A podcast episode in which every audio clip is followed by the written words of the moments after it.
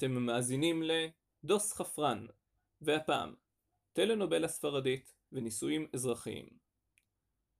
כן, אני יודע, אני יודע, עכשיו יש קורונה וזה לא ממש הזמן להתעסק בחתונות, אבל היי, החיים ממשיכים, ואנשים מתחתנים, מה לעשות?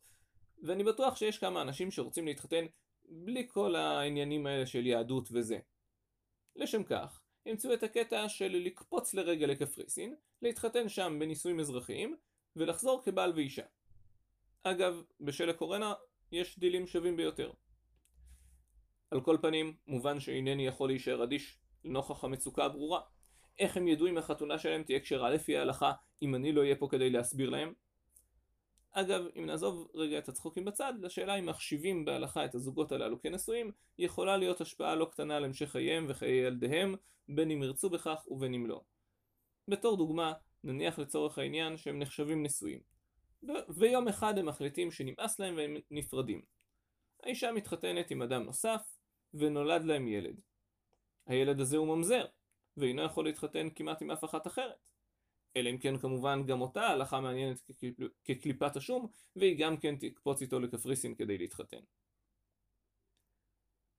תראו, כל פרק שאני מעלה מחייב אותי לעשות בחירות לא קלות. בסופו של דבר, אני מנסה להציג נושאים מורכבים מאוד, תוך זמן קצר, לאנשים שלא בהכרח מצויים בסוגיה. מטבע הדברים, אני חייב לפשט את הסוגיות.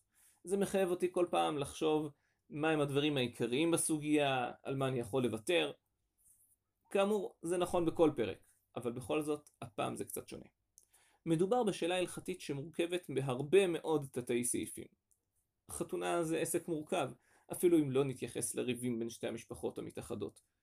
כל פרט זערורי, כמו צבע המפיות או סוג הפרחים על השולחנות, מקבל חשיבות מוגזמת. שלא לדבר על נושאים הרי גורל כמו מי יכובד בהקראת הכתובה, או איזו שמלה הכלה תלבש. אגב, בינינו, ואל תגלו שיש, לאשתי שאמרתי את זה, הן בסוף תמיד לובשות שמלה לבנה, כך שלא ברור על מה כל הטררם. גם מבחינה הלכתית, החתונה היא טקס מורכב ומסובך. הוא כולל שני חלקים מרכזיים, שנקראים בהלכה אירוסין ונישואין. אגב, אין ממש קשר למסיבת האירוסין שאנחנו עושים היום. כל חלק בפני עצמו מכיל אין סוף פרטים, כמו הורדת האינומה על פני הכלה, נתינת הטבעת, המילים המדויקות שהחתן אומר לכלה, הכתובה ואפילו ההליכה של החתן והכלה הביתה, כל אלו ועוד אין סוף פרטים שונים ומשונים כלולים תחת הכותרת חתונה יהודית. הנה רשימה חלקית של הנושאים שעליהם צריך לדבר כדי להבהיר היטב את הסוגיה. אירוסין, קידושין, קידושי ביאה, חזקת כשרות, חזקת התנהגות, האם חופה קונה, זנות, פילגש, מחלוקת הרמב"ם והגאונים מתי אומרים שאין אדם עושה בעילתו בעילת זנות עדי איחוד ועדי ביאה, השינויים במדיניות בתי הדין בשנים האחרונות והגורמים להם, ועוד ועוד. מיותר לציין שעל כל אחד מהנושאים הללו ניתן בקלות ליצור פרק שלם של דוס חפרן. אז איך מצליחים להכניס את כל זה לפודקאסט אחד שיהיה באורך של פחות מ-48 שעות? ובכן, ראשית אבהיר על מה אין בכוונתי לעסוק כאן. אני לא מתכוון לעסוק בשאלה הגדולה והכואבת האם נכון לאפשר נישואים אזרחיים במדינת ישראל. מדובר בשאלה גדולה, עם צדדים רבים הקשורים לצביון המדינה ולשאלות חברתיות ופוליטיות שונות, ולא זו הפלטפורמה לדון בה. אני אתייחס כאן רק למישור הלמדני-הלכתי של הסוגיה. שנית, בחרתי להתייחס לנישואים כאל קופסה שחורה, בלי לפרק אותה למרכיבים, ולשאול את שאלת השאלות בנושא שלנו. האם חתונה היא עניין דתי או עניין חברתי? אגב, כמו שנראה בהמשך, זו לא רק שאלה יהודית. השאלה הזו נכונה גם לגבי מוסלמים או נוצרים או כל דת אחרת שיש בה חתונה. האם חתונה קשורה בהכרח לדת או לא? אלא שגם שאלה זו היא שאלה מורכבת מאוד. כבר במשנה ניתן לראות צדדים שונים של העניין, וכך גם בגמרא, בראשונים, באחרונים, ממש לא נוכל לפרוס את כל המקורות בנושא. אז מה עושים? מה שעושים תמיד כשרוצים לדבר על דברים מסובכים בצורה פשוטה. מספרים סיפור. הסיפור הרומנטי שלנו מספר על זוג צעיר שחי לפני שנים רבות בארץ רחוקה. אותה ארץ הייתה מחולקת לכל מיני ממלכות, והזוג המאושר שלנו חי בשתי ממלכות נפרדות. הבחורה עתירת הזכויות והנכסים חיה בממלכת קסטיליה הנודעת, והאלם יפה התואר שלנו חי בממלכת ארגון. במקרה, או שלא במקרה, לא מדובר בסתם עוד זוג, אלא בנסיך הכתר ונסיכת קסטיליה, שחתונם המרגשת עתידה לשנות את ההיסטוריה. למרבה הצער, הזוג הצעיר היו בני דודים, וכידוע, הכנסייה הקתולית אסרה לחלוטין על נישואים בין קרובי משפחה. טוב, אולי לא לחלוטין. האפיפיור יכול באופן עקרוני לאשר נישואים כאלו.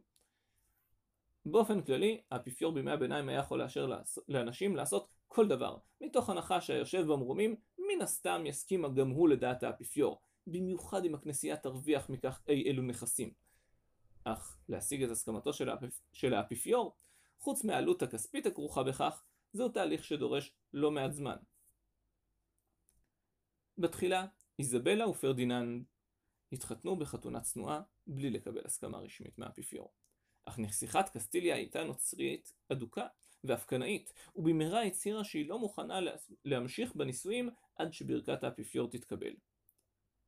משפחתו של החתן לעומת זאת ראתה את הדברים אחרת. אביו של פרננדו ראה בנישואים הללו הזדמנות גדולה שאסור בשום פנים ואופן להחמיץ, בטח בלא, לא, שלא בשל סיבה אווילית כל כך. לכן החליט חואן השני לזייף ברכה של האפיפיור, ובכך הפיס את דעתה של הנסיכה הדוסית והמעצבנת הזאת. אם כי בסופו של דבר גם ברכתו האמיתית של האפיפיור הגיעה. כמו כל טלנובלה טובה, בהמשך נגלה שהחתונה הזו השפיעה גם על חתונה אחרת. אך בואו נעצור לרגע כאן. הסיפור הזה מראה לנו את האופי הכפול של החתונה. מצד אחד יש בה מימד משפטי, חילוני, בעל השלכות חברתיות מסוימות. ומצד שני, כפי שהיה, כפי שהיה מקובל אז, וגם היום בחתונות רבות, החתונה היא עסק דתי למהדרין, בין אם, יש, אם מי שמנהל אותה הוא רב או כומר. בעיני חואן השני, מלכה של ארגון, החתונה הייתה עסק לכל דבר, וממש לא משנה אם מי שחותם על ההסכמה הוא אפיפיור או מלכה הכופר של ארגון. בעיני האפיפיור לעומת זאת, החתונה היא עניין דתי, פנימי, עם כללים דתיים, ורק הכנסייה רשאית לאשר את החתונה. שתי הגישות הללו, שניתן למצוא להם סימוכין כבר במשנה ובגמרא, ילוו אותנו גם בדיון ההלכתי העכשווי בדבר נישואים אזרחיים. אך לפני כן, הבה נמשיך בסיפור. אתם מבינים? לאיזבלה היה חבר. או אולי מדויק יותר לומר, מעין אב רוחני. כומר נלהב בשם תומאס דה טורקמדה. אם היינו עכשיו בסרט ילדים מצויר, הייתי צריך להוסיף עכשיו משהו שיבהיר מי זה היה. אולי כמו בפתיח של, דרדיס, של דרדסים. הוא היה רשע. או לפחות להוסיף איזה צחוק מרושע. אבל בניגוד לרשעים בסרטים, רשעים במציאות עשויים להיות אנשים מרשימים וסוחפים. ובניגוד לסרטים מצוירים, אין באיש הזה שום דבר שגורם לי לצחוק. האדם הזה הוא מי שהפך בהמשך, בעקבות איחוד, הממלכ... בעקבות איחוד הממלכות והקמת ממלכת ספרד, לאינקוויזטור הראשי של הממלכה. מה זה אינקוויזיציה? לא צריך לספר לכם. מספיק אם נזכיר את שריפת הספרים, ובהמשך גם שריפת אנשים חיים. אם כי יש לציין שחוץ, שחוץ משריפה היו לאינקוויזיציה הספרדית מגוון מעניין של שיטות עינויים, עונשים והוצאות להורג. די, אני אעצור כאן כי בכל זאת לא רוצה לקלקל לכם את ארוחת הערב. בכל מקרה, אותו תומאס יימח שמו, היה בין השאר מי ששכנע את פרננדו ואיזבלה, 25 שנה מאוחר יותר, אולי לכבוד חתונת הכסף, לגרש את כל היהודים שסירבו להתנצר מממלכת קסטיליה וארגון גם יחד. גירוש ספרד לא היה ממש כיף. זה לא היה מעבר דירה. המגורשים נאלצו למעשה לברוח מספרד ללא כסף או דברי ערך, ללא הגנה מינימלית משודדים, אנסים או סתם אנשים שנהנו לרצוח יהודים, ודרך אגב היו לא מעט כאלה, וזאת אפילו ללא יעד ברור. זו תקופה שצרובה בזיכרון היהודי כאחת התקופות הקשות ביותר בהיסטוריה היהודית. אבל בכל תקופה קשה ככל שתהיה, יש כאלו שדווקא יוצאים מורווחים. החתונה של פרננדו ואיזבלה הייתה בלי ספק חתונה היסטורית שהשפיעה על כל ההיסטוריה של אירופה, אבל עכשיו הבה נפנה את תשומת ליבנו לחתונה אחרת שהתרחשה זמן קצר לאחר גירוש ספרד. הזוג הנחמד שלנו רצו להתחתן עוד לפני גזירת הגירוש, אך מסיבות לא ידועות החתונה נדחתה, והנה הודיעו לכולם שצריכים לבחור אחת משתי אפשרויות, או לברוח מספרד, או להתנצר. הזוג הצעיר שלנו החליט להישאר ולהתנצר, ולאחר שבוע אף להתחתן. בכנסייה כמובן, עם כומר ועוגה וכל הכרוך בזה אתם יודעים. וכן, במשך שלושה חודשים הם חיו כזוג לכל דבר. גרו ביחד, רבו ביחד, עשו כל מה שזוג צעיר עושה. נהדר. אך כעבור מספר חודשים היה הבחור צריך לצאת לרגל עסקיו אל מעבר לים. הבחור נפרד בנשיקה מאשתו, עלה אל הספינה ולא שב עוד לעולם. לא ניתן היה לדעת מה עלה בגורלו. האם טבע בים, נשבע על ידי שודדים ונמכר לעבד, מצא אישה יפה יותר במקום אחר? לעולם לא נדע. אבל בכל מקרה, חתונה קתולית היא כמו, כמו, ובכן, כמו חתונה קתולית. היא לא נוהגת להתבטל סתם כך, ואין מצב שיאפשרו לה להינשא מחדש. כמובן, גם ביהדות מצב כזה נקרא עגונה, וכבר עסקנו במקרה דומה בפרק הקודם. על כל פנים, על פניו האישה נידונה הלכה למעשה לחיים ללא בעל, ובמילים אחרות, לחיים ללא יכולת לפרנס את עצמה. לאישה המסכנה נותרה נחמה אחת. היא גילתה שהיא בהיריון, וכעבור כמה חודשים נולד לה תינוק חמוד להפליא. נחמה? אני מניח שכן, אך כמובן שמבחינה כלכלית זה רק נהיה גרוע יותר. במר גורלה החליטה האישה לעזוב את ספרד.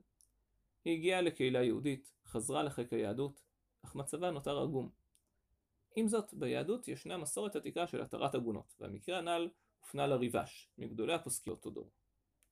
הריבש פסק באופן חד משמעי. החתונה הקתולית בטלה ומבוטלת. היהדות אינה מכירה בנישואים של אותה אישה, וממילא היא רשאית להתחתן עם כל העולה על רוחה. פסק הדין של הריבש הפך את המקרה לאחת מהחתונות המפורסמות ביותר בעולם ההלכה, ואין מי שעוסק בשאלות, בשאלת הנישואים האזרחיים שלא מכיר את הסיפור. עם זאת, נחלקו הדעות בהבנת הפסק הזה. מדוע טען הריבש שהחתונה בטלה? הציץ אליעזר ופוסקים רבים נוספים הסבירו בפשטות שחתונה שאינה יהודית אינה נחשבת בעיני ההלכה חתונה כלל, ולא משנה גם אם חיו אחר כך כזוג נשוי, אין כאן נישואים, וזהו. אחריו הנקין, מגדולי הפוסקים של ארצות הברית, טען אחרת. באופן, באופן עקרוני, כדי שזוג יחשב נשוי, מספיק שיחיו יחד כזוג. אלא שבמקרה הספציפי הזה הייתה בעיה אחרת. גם אם חתונה אינה עניין דתי, היא עדיין עניין חברתי. ולא רק משהו פרטי של הזוג. לכן, כדי שהיהדות תכיר בנישואים, יש צורך בקהל יהודי שיכיר בהם כזוג נשוי. ובמקרה הנ"ל לא היה קהל כזה, מה לעשות? על כל פנים, ניתן בקלות לראות ששתי הגישות שראינו קודם נמצאות משתרבבות לנו גם לדיון ההלכתי. הציץ אליעזר רואה בחתונה עניין דתי, בעוד הרב הנקין רואה בעניין חילוני חברתי. מובן שהמחלוקת הזאת מתרגמת מיד גם למחלוק, למחלוקת הלכתית בנושא שלנו. לפי הציץ אליעזר, נישואים אזרחים בטלים ומבוטלים. בעוד שלפי הרב הנקין, בהנחה שאין בעיה הלכתית טכנית כזו או אחרת, זוג שהתחתן בנישואים אזרחיים וחי כזוג נשוי בעיר עם יהודים, יחשב כזוג נשוי לכל דבר. לצד הגישות הקוטביות הללו, ניתן למצוא גם גישת ביניים. זוכרים את נסיכת קסטיליה, איזבלה יימח שמה? בהתחלה היא הרי הסכימה להינשא ללא הסכמת האפיפיור.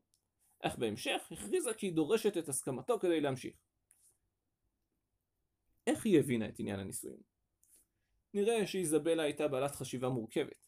מחד, היא הבינה שיש משהו בנישואים כאלו גם בלי הקשר הדתי, בלי ההקשר הדתי-קתולי שלה, המחייב את הסכמת האפיפיור. אך מצד שני, היה ברור לה גם שבלי הפן הדתי זה לא מספיק. כלומר, לנישואים יש שתי רמות. ברובד הראשוני, החתונה היא עניין חילוני חברתי, ועל גביו קיים גם הרובד הדתי. נראה שחשיבה מסוג זה הביאה את ארגוצ'ובר, שהיה באמת אדם בעל חשיבה מקורית ומורכבת למדי, לטעון את הטיעון הבא. לנישואים אזרחיים יש תוקף מסוים, ומי שהתחתנו בחתונה כזו צריכים גט, אם הם רוצים להתגרש. אך הרובד הדתי חסר בנישואים הללו, והם אינם נישואים מלאים. כך למשל, גם אם האישה תבגוד וייוולד לילד מחוץ לנישואים, הילד לא ייחשב ממזר. ראינו אם כן שנישואים ונישואים אזרחיים בפרט הם דבר מורכב, וששאלות שבית המלוכה הספרדי התעסק איתם בימי הביניים ממשיכות לטרוד את מנוחתם של הפוסקים גם בהווה. אז עד כאן להיום, אם נהניתם, אתם מוזמנים לשתף חברים נוספים בפודקאסט כדי שגם הם יוכלו ליהנות מהחפירות שלנו. נתראה בפרק הבא.